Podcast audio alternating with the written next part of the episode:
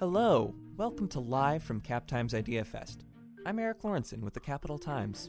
Over the course of the coming days, we're bringing you recordings of interviews and conversations from our first ever Idea Fest at the University of Wisconsin Madison.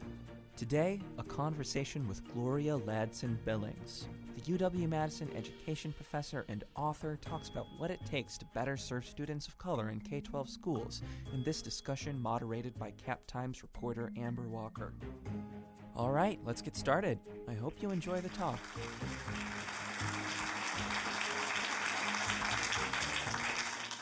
Do you mind introducing yourself and telling us a little bit about who you are and what you do?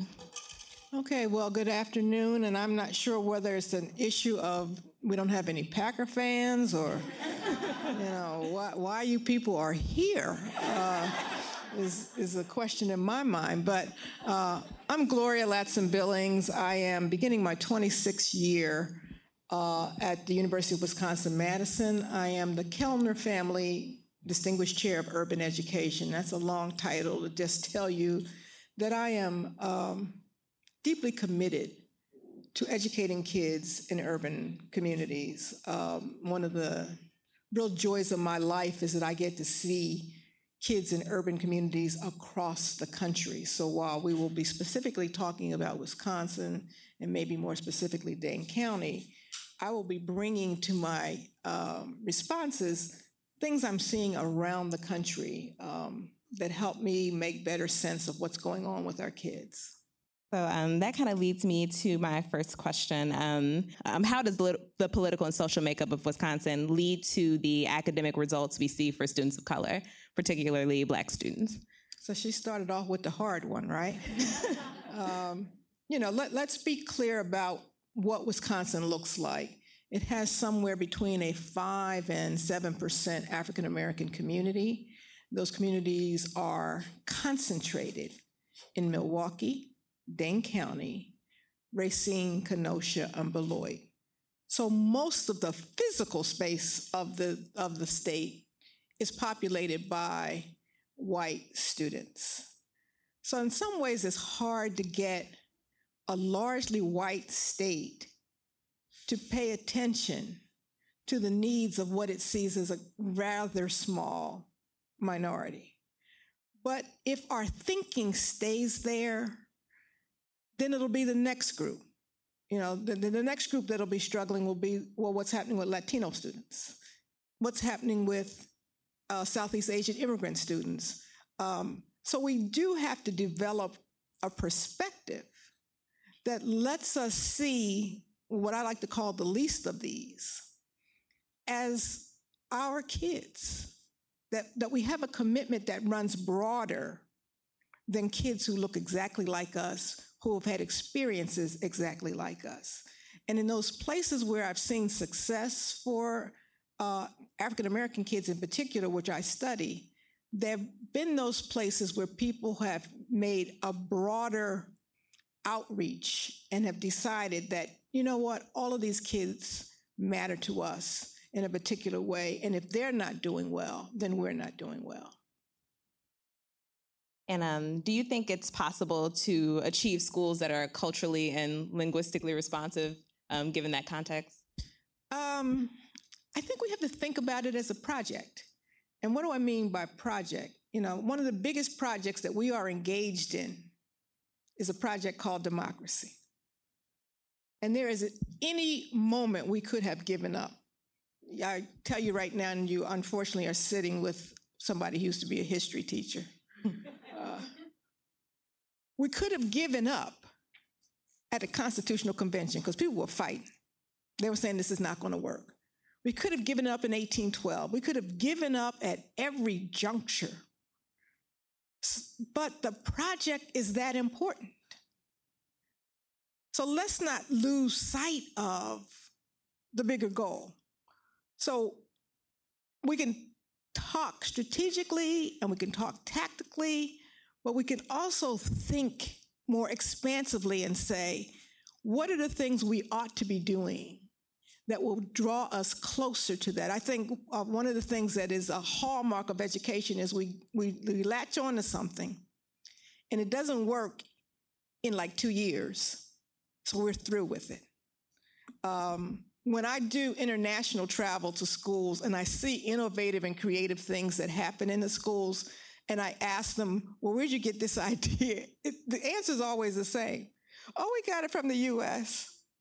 You know, in Japan, in lower schools in Japan, they have open classrooms. And I said, why are you guys having these, you know, open classrooms and kids are kind of making their own decisions? And they said, oh, yeah, we got that from you. You guys just didn't stick with it. You know, it's the same thing that happened with the Japanese car industry. How did they, you know, jump ahead of us? Because they actually listened to Deming and said, that's probably a good idea in terms of how we make cars. So I always say to my students, Americans are still the greatest innovators in the world. We are the worst implementers. We will always have the idea. But if that idea doesn't come about quickly, we have no patience for seeing it through. So, back to this notion of the culturally linguistically, we're just starting to do this. We're just really thinking this through. So, why do we expect it to be done in a year, maybe even five years? It's a longer term project. And um, can you think of any examples of like school districts or individual schools across the country that are doing um, culturally and linguistically responsive teaching well? Well, one of the things I have a, want to have a close eye on right now is the entire state of California, because California has gone from banning bilingual education with the Unz Amendment to last year. You know, my, maybe not everything made you happy about November, but Last year, California voted for Proposition 58, which revives bilingual education. And so the state is gearing up and saying, you know what, this is what we have to do. This is what we're going to have to commit. So I'm very interested in watching that as a statewide effort. I also am interested in individual schools that do certain things. So I've been um, very connected with a school in Washington, D.C., Ballou High School, Frank Ballou High School, which is the second worst performing high school in the District of Columbia uh, system. But I have I know the principal. I've known her for a long time. She's been there four years. Last year, now remember, I just said it's the second worst performing high school, and it is all African American because DC is that segregated. Last year, for the first time in that school's history, all 220 of its seniors, all of them, applied to and were accepted into at least one college. Been on NPR, been in the Washington Post. I mean, it's been a big deal. So they are in what she calls the midst of a culture change. We're going to stop saying kids can't. So I guess last week, I was in DC last week, and last Wednesday was the day that all of this year's seniors had to sit down and begin doing their applications. And she said the goal this year is that you get into at least two. Uh, was an interesting experience last year. I remember one little young man, I shouldn't say little boy because they are adolescents, but one young man running up to her and saying, Dr. Rees, Dr. Rees, I got into Penn State. Where's Penn State? we laugh because you know we're a college going community we know all of these things but think about this this kid's going to be the first member of his family to get this letter and that says you have been accepted so there are those places where i think people are not afraid to do uh, experimentation. I think that's a challenge for us in most schools.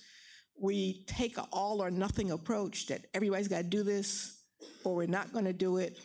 And in the places where I've seen some movement, schools have been willing to say, let's try an experiment. Everybody doesn't have to try this, but let's try the ninth graders do X. Or uh, in this same school, Ballou High School, she has a Black Boys Academy. Now, it's a co ed school. But she said, you know, the first 60 boys who would like to be in a gender segregated environment, we're going to work with you. It worked so well that this year the Girls Academy is off the ground. Now, she still has a comprehensive high school. She still has a high school in which kids are, um, boys and girls are sitting in the same classroom. But there are some kids who have elected to be in a gender, single gender classroom. The idea is not to turn the whole school into a single gender school, but to experiment so that what, what do we learn from that environment that might be helpful for the overall school? I've been telling some folks, I just got back from the UK, and one of the things that was on the cover of every tabloid is that there is a school that decided everybody was going to wear the same uniform. So even the girls have to wear the trousers. And you would have thought, I mean, you got Kim Jong un in trousers. I'm like, seriously? Uh, and you may remember the, the news commentator Piers Morgan, who took over for Larry King here. So Piers Morgan is back in the UK, and that was his alma mater. And he was having a fit over the trousers. So it's that kind of approach. I said, this is so typical of a school to just make everybody do something without a real conversation about what sense does it make. What if they had said, everybody can wear whatever uniform they want to wear, right? That would have then allowed girls who wanted to wear trousers to wear trousers, but girls who wanted to wear the skirts to wear skirts, and perhaps some boys who wanted to wear skirts to wear skirts. But we tend, I said, you know, as I said, we tend in education to have an all or nothing approach. And I'm hoping we can be much more flexible in thinking about what might work in this setting for this time with these children. Now, that's a lot of thinking, it's a lot of consideration. But I think it is the only way that we will ensure that we are meeting the needs of all kids. Um, do you think it's typical for school systems to like incorporate student voice into what they're doing? Um, I should I should say yes because I know my superintendent's in the room, right? in Madison, we do. Uh, I, I think that students have figured out that they're often asked to participate, but their participation is limited. Uh, I was in a school in Portland, Oregon um, last spring, and these kids were watching a video of their school board, and their school board has a student member. And that student member was actually in the room while these middle school kids were watching the school board meeting. And if you know anything about middle school kids, they have very few filters. That's where I started out. You know, they will tell you in a minute, "Oh, I don't like that dress you got on." You know, uh, they, they they have they have no filters. And so when the video went off, and I, I think it was supposed to be an example of student voice and student participation, the first thing that one of the middle school students said is, "Yeah, but she didn't hardly say nothing." And it was true. She was there and she was at the table. But the kids could see right away she was just at the table because they claim they want to have student voice. She didn't really engage in debate. And they really challenged her. She was in the room and they and they said, you know, they just got you there. You know, why don't you speak up on certain things? And she talked about some of the limitations. So I think we say we want student voice. I'm not sure we know how to hear their voices. And um, you have an experience um, working in the classroom as a teacher and are now um, teaching the next generation of teachers. Mm-hmm. Um, are there any things that you wish um, teacher preparation programs would be more intentional about? Oh, that is a long list. Um, I think one of the things I think we haven't figured out is uh, coming in what makes a good teacher. So we use the same kind of rubrics that every other program on this campus does. We look at grades. We look at test scores. We claim to look at experiences, but the truth of the matter is that most of the people who apply to our programs know how to write the kind of essay. I mean, they're the winners. Let's let's be clear. We get the people who have won at education all along. Uh, I actually have in my background an experience of seven years on the university's athletic board, as well as uh, serving as the campus's uh, rep to the Big Ten. I cannot tell you how many athletes actually are interested in teaching, but we don't make it easy. The conversation between athletics and the School of Education is non existent. Uh, some of you may remember an athlete, he was a star athlete, uh, Anthony Davis. And I was Anthony's advisor. And the first day he came on campus, he came to my office and said, I know that football is paying the bills, but my heart's desire is to be a teacher. I cannot tell you how many hours went into me negotiating between Coach Alvarez and the School of Education for one student. Because we don't have a mechanism. And yet, many of those young students, those athletes, will say the thing that made a difference in their life was education. And I would love to participate in it. So I don't know fully how we get a broader swath of folks to commit to teaching as a career. Um, the teaching force, not only here in Wisconsin, but throughout the nation, is the exact opposite of the student force. There is an inverse relationship. We are much more likely to have a white female teacher where our schools are becoming blacker and browner, uh, linguistically um, more complex. And yet, that's not who's coming into the field. And when you think about like building relationships between um, students and teachers, um, do you have any tips for educators who want to like immerse themselves in the community that their students live in and um, grow in if they're not members of that community? Because you, you know that, like you said, our teachers are more likely to be white and female, but the students that they're teaching don't necessarily reflect those identities. Right. And teacher preparation is not exempt from this notion of all or nothing. We tell all of the teachers, oh, you should go make home visits. Well, that's not a good idea because everybody really doesn't want you in their home. Some people believe you come into their home and you judge them. Um, some people are embarrassed. Some people are just not comfortable. Yet we want to be have a closer relationship with parents. So we have to develop sort of individual relationships that say where would be a good place for me to connect with that parent. Um, the other thing that I think that teachers should consider is thinking about kids out of school time. Just because you come into a community, it doesn't mean the community is supposed to celebrate you. What if you go into a community to something that's already going on? Um, I, I, remember some years ago and several superintendents ago, I remember the superintendent just showed up at church one Sunday. She didn't ask to be acknowledged. She didn't tell the pastor she was coming. She just showed up at church. She just sat in the congregation. And yet there were families who said, wow, really appreciate she did that. Um, we had another woman who used to be the librarian at Lincoln School on the South Side. She did establish a formal relationship, and she said to the pastor, she said, if you would give me one 10 minute segment once a month, that I'd like to just come before your congregation and share one of the newest books that exists in our school that kids could check out.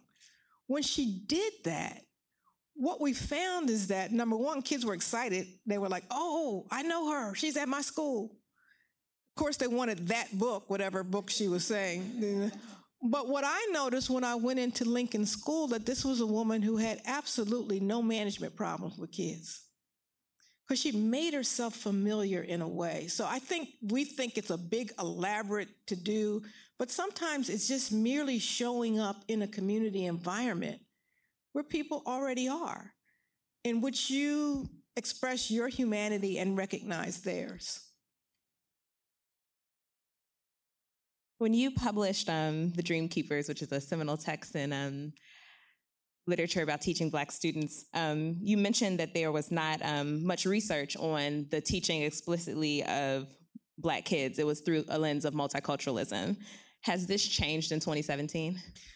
I think there's a lot more um, literature out there. I think there's a lot more attention. I think what made The Dream Keepers an important book was less that it was focused on Black kids and more that it was focused on Black kids as normal.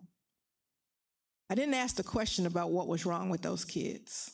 I asked the question about, well, what's really right about them and what happens in a classroom where teachers actually get it right. Um, almost all of the literature, uh, when I was coming out of Stanford, almost all of the literature was focused on failure.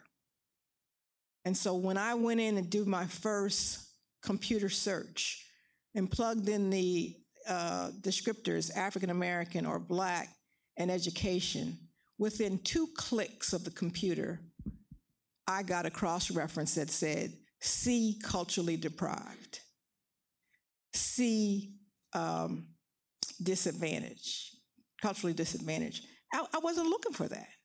But that's the way the literature is organized. So there was a presumption in the literature of deficit.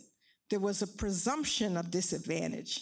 And so I think perhaps the quote revolutionary thing I did was ask a question that wasn't wasn't deficit um, grounded. It was like somebody is obviously able to teach black kids.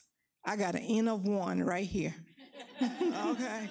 Somebody was able to get me through college, to get me through Stanford. So somebody knows how to do it. Now, of course, I'm being facetious with the N of one. The, the, the, the least discussed group of kids are successful African American students. Uh, often when I talk to teachers, I'll ask the question, who is the highest performing subgroup of students in our schools? And I get typical responses of, you know, generic notions of Asian Americans. Sometimes people are specific about Chinese American students, uh, Asian Indian students. The truth is that the highest performing group of kids, subgroup of kids, are Nigerian. Last several years, the kids who have gotten into all eight Ivies have been Nigerians. But there are also African American kids who are just outstanding. Last year, I don't know if you saw the group of the quadruplets, four boys that all went to Yale the funniest part of that story for me is that three of them wanted to go to Yale, one wanted to go to Princeton. They had gotten into all of it. He's like, I can't convince them to come to Princeton, so yeah, I guess I'll go to Yale too. You know? uh, another little African American boy graduating, I believe, from Johns Hopkins, 14 years old, in engineering physics. And his 11 year old brother is about to enter this year. So we know that there are those exemplars, but for the most part, we carry in our head this notion that these kids can't. And so if there's any way that I can push the discourse, if I can change the debate, is to get the adults who surround our children to stop saying that, to stop presuming that our kids cannot do things. Um, the example in my own household is my daughter is a math whiz. Nobody else in the household is. And when her older brothers figured out that she was doing all this incredible math, they were like, Does she know the rest of us can't do this? I'm like, Shh, don't tell her, right? when she was a student here, whenever she couldn't think of anything else to do, the courses to take, she would take a math course. And I said to her one day, I said, Well, do you want to be a math major? No, no, I'm not interested in being a math major. I said, Well, why do you keep taking these math courses? She said, Because it's easy. Differential calculus is easy. Yeah, it's easy. I said, well, Why do you think it's easy? She said, Look, mom, math, there's an answer. Unlike that stuff you study, sociology, anthropology, ain't no answers.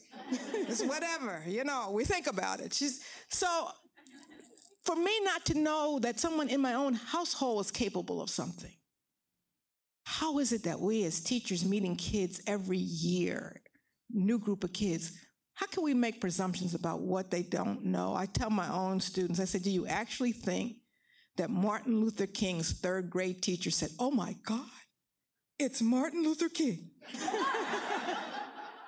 she didn't.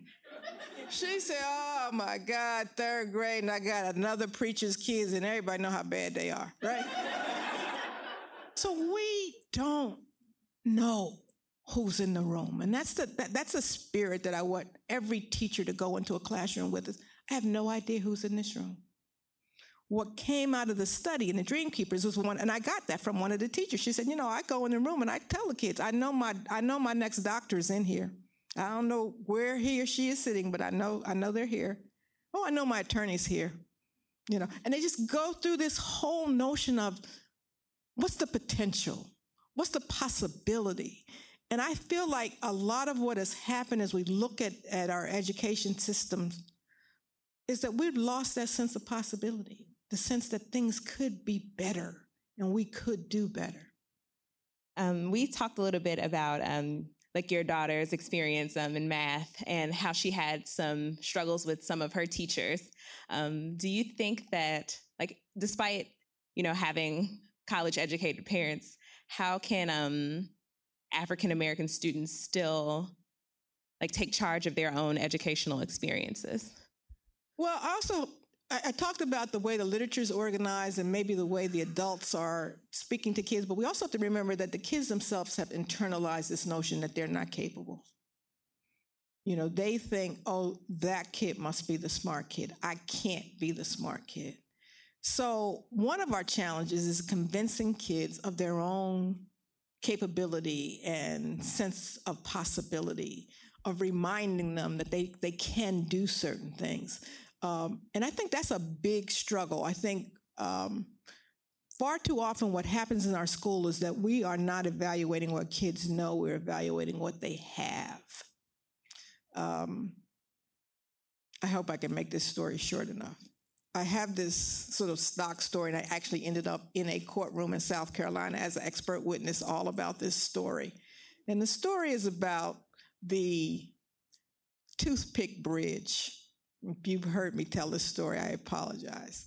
Uh, but my daughter was in middle school. They were at an assignment, and they were given 100 toothpicks, and they were supposed to make a toothpick bridge. And the bridge had to be substantial enough to hold the math book. So, of course, my daughter comes home with her little baggie of 100 toothpicks. Um, but I've already figured out that this is really not about the toothpicks. This is about a hot glue gun. Because if you don't have a hot glue gun, you ain't making no toothpick bridge. Okay, you can't do it with Elmer's. So, right there, you've got a kind of built in inequity. You know, the teachers felt like we were being equitable because we gave everybody 100 toothpicks. Well, actually, you're not being equitable because I got a box of 250. And I could make a prototype, which you know we did. So my daughter calls and says, Mom, can you get a hot glue gun? I'm like, Sure, no problem. I'll stop at Jo-Ann Fabrics. I'll get this glue gun. But she's also in a classroom with kids who I think are equally as intelligent. But they happen to live on Allied Drive, and when they make a call about a hot glue gun, their answer is not till Friday. When I get paid, I can't, I can't get it today. So they're already out of the game. The other thing that happens over this hot, over this uh, toothpick bridge is, as I said, I had 250 already. I work here at the university. I have colleagues in the College of Engineering. I have colleagues in civil engineering. And it's not that difficult for me to pick up a phone and say, listen, we got to make this bridge. What is this going to take? My daughter is at home with two college educated parents. And so after the calls and the internet searches, we are fine. We made the prototype. That didn't quite do it. So now we're making the real thing. We've got the bridge. And at this time, I say to her, All right, you need to go to bed because you got to get up early tomorrow and get your bus. And my husband says, Bus? Oh, you're not taking my bridge on no bus. Because that's now how invested we are in this. But it also means that she has another resource, right? Somebody with the flexibility of a schedule that they can take the time to drive her in with the toothpick bridge. Because the truth is, once you put it on the bus, the kids is like, let me see it, let me see it. And by the time it gets passed through the bus, you don't have a bridge anymore. And when I got home that evening, I said to my husband, I said, well, how did it go? He said, well, it went okay. He said, but you know, some people had theirs on a board.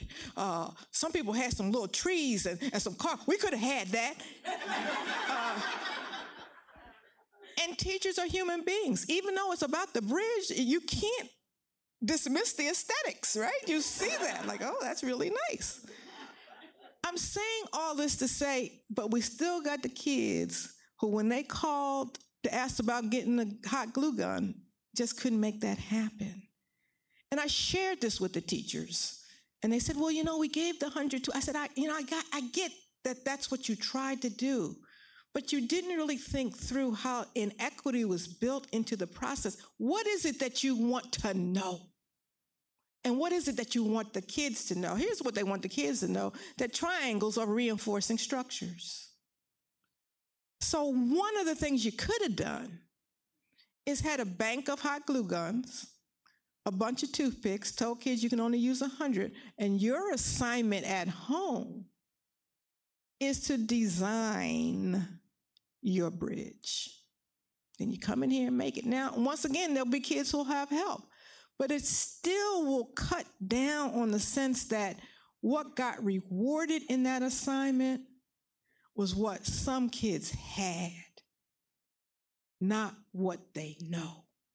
And so to me, that's our biggest challenge. How do we really assess what our kids know as opposed to what they have? Um, here's a good one. Um, what pedagogical innovations do you feel most hopeful about, and which are the most promising? So, one of the things that I think people um, don't really understand about pedagogy is that it is really context specific. I have a, a, teacher course in the spring called Culturally Relevant Pedagogy, and I begin it with three video clips. One is a very familiar one, most of you will recognize it, is that segment of Ferris Bueller's Day Off, where Ben Stein is a teacher. And he's at, he's teaching about uh, economics and the Laffer curve, and he's answering every question, right? He asks the students a question, anyone, anyone, and then he gets the answer. My students agree that that's not good pedagogy. The second clip is a woman that I had a chance to meet in New York City um, named Kay Toliver. And Kay is a math, math, math teacher who um, they did a whole series on called Good Morning, Miss Toliver, because she's very innovative. And I'm telling you, Kay got everything she got. Balls in the air and the kids are i mean it's just so engaging. And she she passes out a whole bunch of stuff and asks kids to sit and talk about how mathematics would be implicated in the career that's associated. So if you've got a hockey mask if you've got a basketball if you've got a paintbrush who would use it and how is math tied to it and so it's a wonderful look at thinking about mathematics so now we all agree that that's a good teacher then I show them a clip from The Paper Chase, starring John Houseman. It's the first day of class at Harvard Law. And he has this booming voice, and it's you know, it's a big lecture hall, and he starts out, Mr. Hart, you know, and he makes Timothy Bottom stand up and he just grills him. And I mean, by the end of the segment, uh, Timothy uh, Bottoms is running out of the classroom to the restroom to throw up. He's, he's just been so traumatizing. We have a very interesting discussion about whether John Houseman is a good teacher. Some people, oh, he's horrible, you know, he berated the student, da da da. But then when I walked them back through, I said, first of all, who are these students? Harvard law students. Shrinking violets? I don't think so. These are people who worked hard to get in front of everybody else so they could be there. And then what's the discipline? Law. What's the nature of law in American jurisprudence? It's adversarial. Big part of being a litigator is being able to argue. So, is it really an inappropriate pedagogy? Yeah, if he was teaching third grade. But he's teaching the best and the brightest, at least that's what we've called them, in a subject field that requires that kind of persistence and ability to argue. So, so we think we know what good teaching is, but it's so specific. It is context bound. When I've given lectures in China, you know, I really want the students to interact, but that's not, that context doesn't allow that. That would be inappropriate. So we always have to be looking at what's the context? What are we trying to accomplish in that context? Um, I just thought when you mentioned that, you know, as a lawyer, adversarial behavior is rewarded. But when you think about students exhibiting that behavior in a classroom, like while the skill could be useful, you know, 15 years down the road, in third grade, it's, you know, you get a slap on the hand for it. Are there any other like behaviors that when students exhibit them are um, seen as negative and require disciplinary attention, but are actually my great? young my youngest son um, completed high school in Palo Alto, California, and that kid was what I call an irritant to the system. Very nice kid, though. Trust me. And he was an irritant to the system because he wasn't a top student, but he wasn't a low student. He was, of all my kids, he is who I call truly average. I always say that. I said, Kevin, I could plop you down in Kansas, you'd be just fine. Mr. 50%. He's at that 50 percentile is good enough, right? In high performing schools like the Palo Alto high schools, they, they hate those kids because they have funds from the federal government to handle the really low kids. And they really want to focus on all the kids headed to Stanford and to Berkeley and to Harvard and, you know, the Ivies. They don't want a kid in the middle. But my kid's skill was his ability to get along with other people really, really, really well. From kindergarten through 12th grade, every report card says something like, you know, Kevin could be a much better student if he weren't so social. I also was trained in anthropology, so I don't understand not being social. I mean, he's a human being. You know, it's like, uh, can you imagine the, you know, the, an ant teacher telling an ant parent, you know, your kid's okay, but he's just too social? You gotta, you know, if you're gonna be an ant, you gotta be social. So true enough, Kevin was always considered too social. And after what had to be, to me, the 99th call about Kevin and his sociability, uh, I got called up to the school. And I got called up like the day after the high school had, the student newspaper was published. And every high school has what I call a clique map. When I teach freshmen, I make them draw the clique map of their high school. There's some place where all the kids kind of congregate, and you can say, These kids who do this over here, these kids are over here. Well, the clique map got published, so I took it with me to this meeting with the counselor. And I shared, in a five minutes into the conversation where I'm learning how social my kid is for the 99th time, I say to her, I said, You know, I noticed that the clique map is in the newspaper. Can you tell me where Kevin hangs out? So she looked at the map and she says, Well, you know, I've seen him with the jocks. I said, Well, he is on the football team. Well, I've seen him with the, the tech geeks. I said, Well, this kid loves technology. I've seen him with the theater. Yeah, he's pretty dramatic. and she just went group by group. And here is a kid, African American, in a school where there are only 60 African Americans. And yet there was no group he had not touched. She, I thought she was embarrassed when she got. She said, "She said you may not want to hear this, but uh, I seen him with the stoners." I'm like, "That would be my kid." no, but he, he, he, he would hit every group. Now, fast forward, because Kevin's birthday was yesterday, was 48 years old. Kevin works for a Silicon Valley company, and his job is a communication between upper management and the people in those white Tyvek suits, you know, in the clean rooms. That's part of his job. His other job is with clients in Japan, Korea, Taiwan, China, Germany, and France. And when I said to him, I said, Kevin, how are you able to communicate with all these folks? He says, Well, mom, you know, you have to really listen to people. And you have to seem interested in what it is that they want to do. He says, like when I go to Germany, Hans and Franz are not playing. They want stuff done. They say to me, Hey, Kevin, let's get this done today, you know? He said, but when I slide over to France, he said, Jacques is all like, oh, Kevin, you work too hard. Let us have another glass of wine.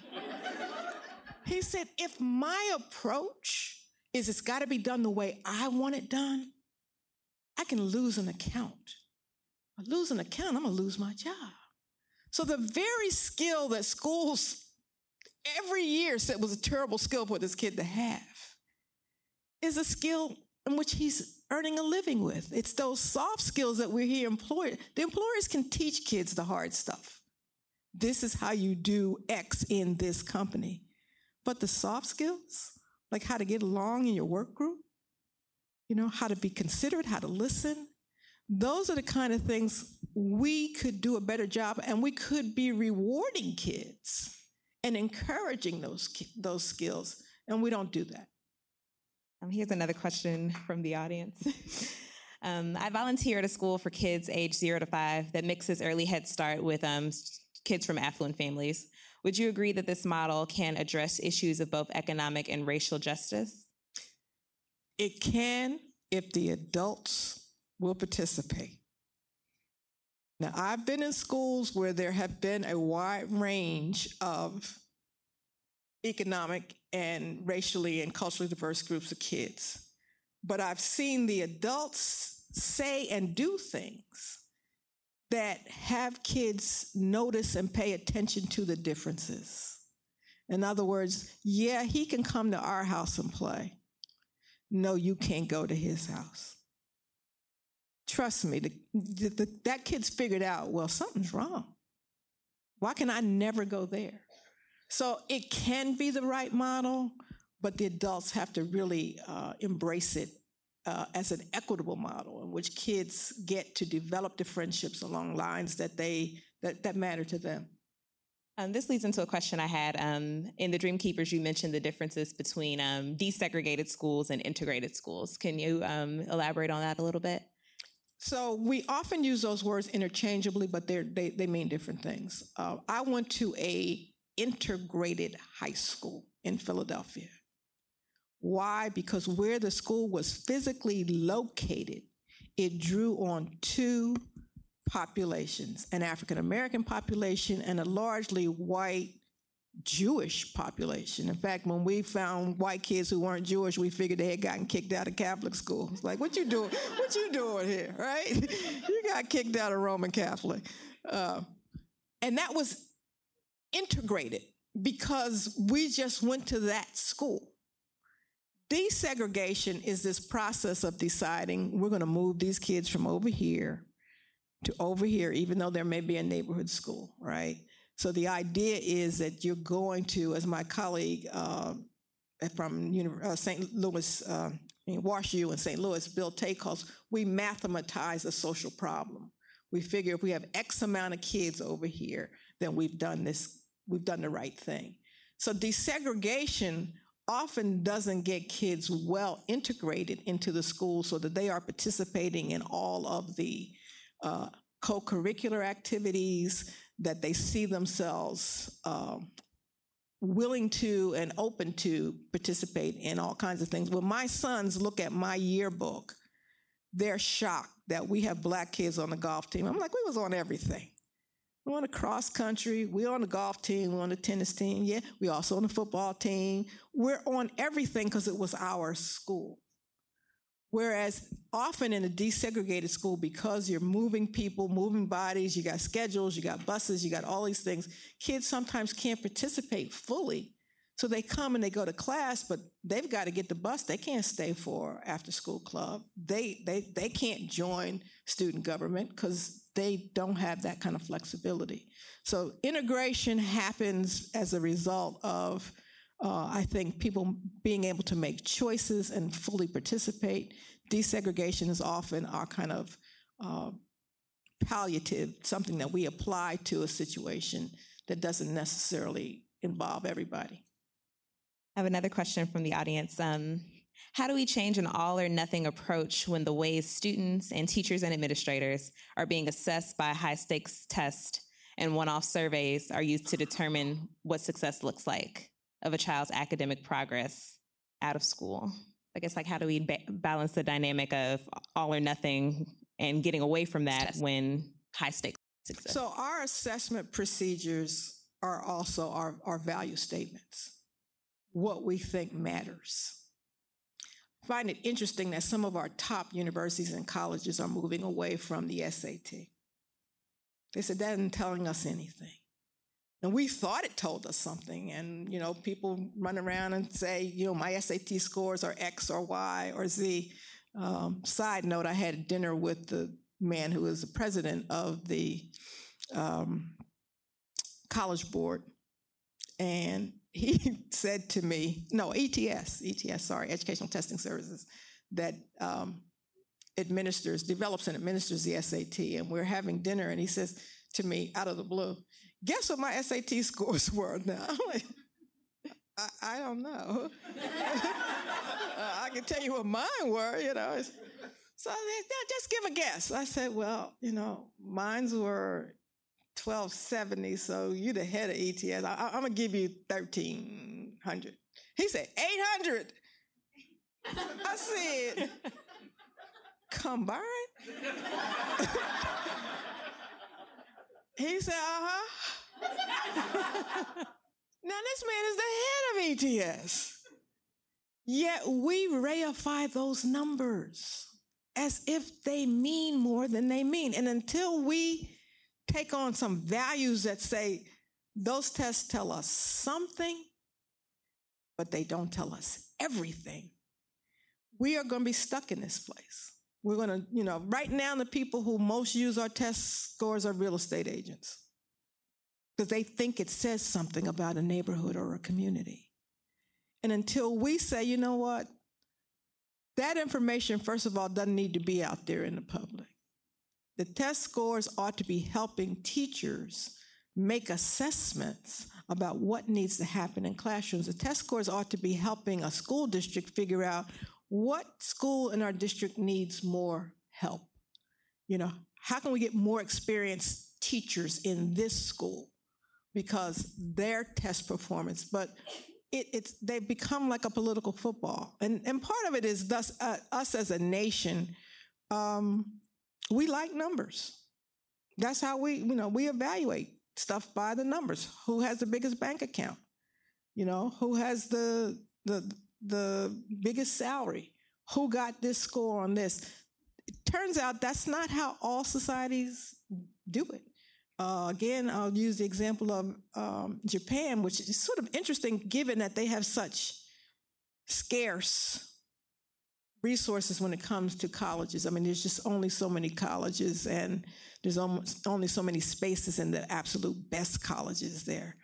Um, it turns out, though, their mindset is what we now are calling a growth mindset that kids can get better we are one of these few societies that when kids are struggling in something, our response is, you know, if your, your kid is not doing well in uh, mathematics, it's perfectly acceptable in this society for a parent to say, you know, I was never any good at that. As if all of this is heritable. Not true. My dad had a third grade education. What, what was I supposed to say? Oh, well, that's as far as we're supposed to go. But in some of these other societies, what we say is, well, if you're struggling, it means you need some more help. That you need to work harder at something. So we always, the, the, the difference between a heritability and a growth mindset is a profound one when it comes to what we expect for kids. That's another question from the audience. I'm going to paraphrase it because it's a little long. Um, so the question is talking about the experiences of students of color are look one way inside the school, but are portrayed in a different way um, in how that like information is communicated to the public. Um, so how can we persuade school systems to be more forthright and transparent in sharing with the public what they do and how they do it and how they're actually doing? I think the challenge in that question, I don't, I don't want to um, gloss over it, is that there's a specificity of experiences that kids are having. And so, even though we have a system, our kids are in classrooms with individuals. And some kids are having horrible experiences, and some kids are not. So, how is it that the system can share everything? I guess is what I'm saying. Um, I'm always, I've always been in favor of what I guess we could loosely call an ombudsperson, where there is someone outside of the system who can speak to the system. I, I, I have a hard time believing that teachers wake up in the morning saying, oh, good, I'm going off to fail some more kids. I, I, I just don't believe that. I, I, I don't believe that anybody wants to do that. But I do believe that when people have failure experiences with kids, they look for an explanation. And often the explanation is outside of them. So it must be the parents. Okay. It's the community. It's the peers. And so, if there's anything that I would want to be able to do with our teachers, is really to build their self efficacy, in which they say, you know what? I'm responsible for there's 150 kids who come through here today if they're a high school teacher, or for the 27 kids who are sitting here if they're an elementary teacher. And I'm going to do everything within my power to ensure their success. I'm not going to give up. I'm not going to quit. I'm not going to believe that they cannot do things. And I think that kind of perseverance and persistence is something that we don't often reward in teachers. Um, you know, I've had teachers, I've seen teachers who have literally chased kids down. Um, and fortunately, I went through a teacher preparation program back east that kind of instilled that in me. You know, I had a kid who was skipping school every day. What he was, our kids were being bused, they were being desegregated. And this kid would go to the bus in the morning because I started asking the cop, his friends, like, where is he? And they said, oh, he be at the bus stop in the morning, but then we don't see him. He don't get on the bus. And then he met, met the bus when it got back and then walked home with the kids. I said, uh-huh, all right. so once I got that information that very next day, I ran out of school like a bat out of hell, got in my little Volkswagen Beetle, went straight to his house. And when he walked in the door with his, his book bag, oh, I was sitting on the couch. now, I have people who say, oh, I can't believe you went and did that. But that mother didn't know. I can't blame that mother if she she's sending him out every day, preparing him, believing he's going to school, and he's coming back every day like he he was. Now, the end of that story is he's one of the few kids that I didn't that I retained because I, I, have a real stick in the craw about retention. I, I I don't think it does nearly as much as we think it does, and in fact, the research suggests that the biggest predictor of dropout is retention because it's important for kids to be in their age cohorts. It really is. But I retained this kid mainly because he hadn't been at school. You know, what is it that I could say you passed when you missed all this school? So I retained him, and years later, I was on the campus of the University of Pennsylvania. Uh, I think it's probably right before I was headed off to Stanford. And this young man who was like six four confronted me and said, Do you remember me?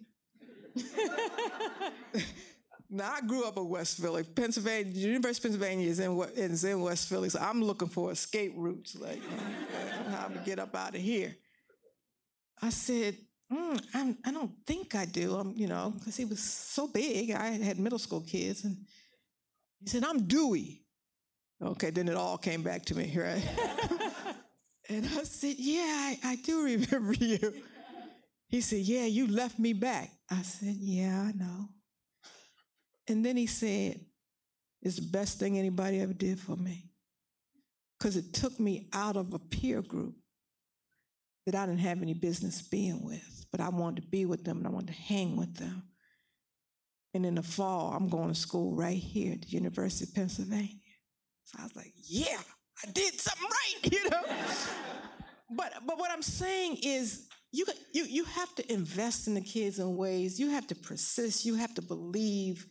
Uh, I used to always tell my students, treat the kids like they're your kids.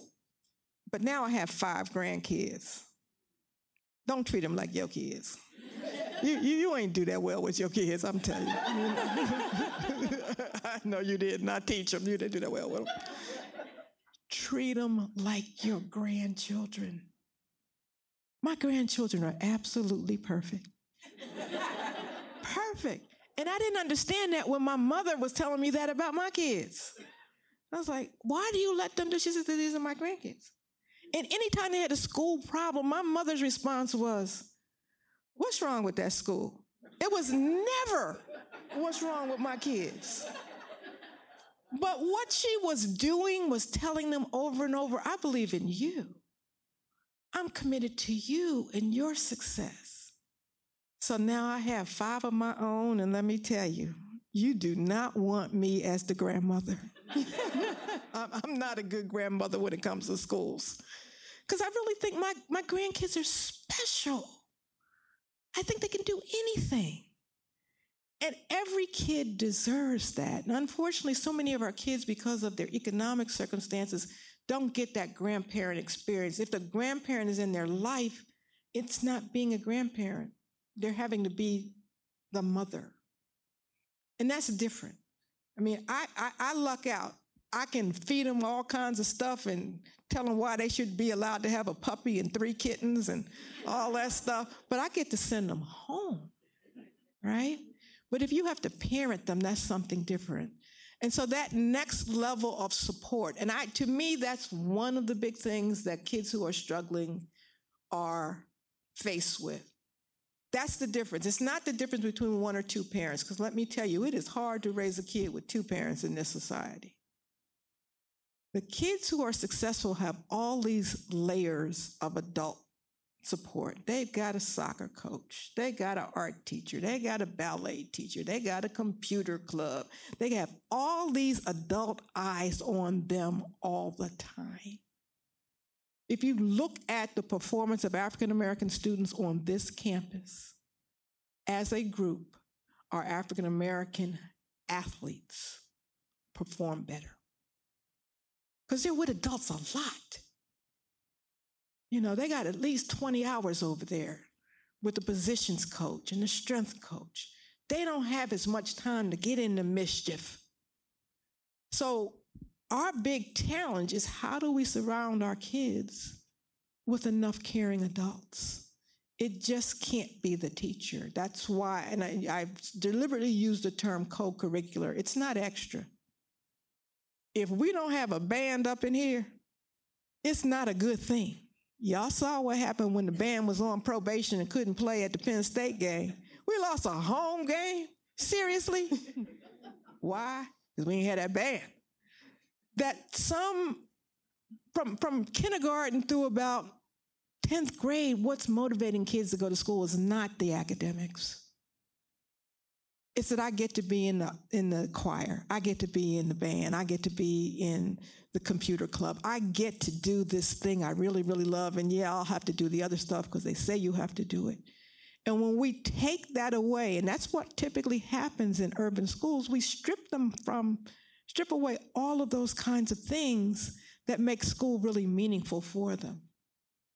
This will be my last question because I know we're running out of time.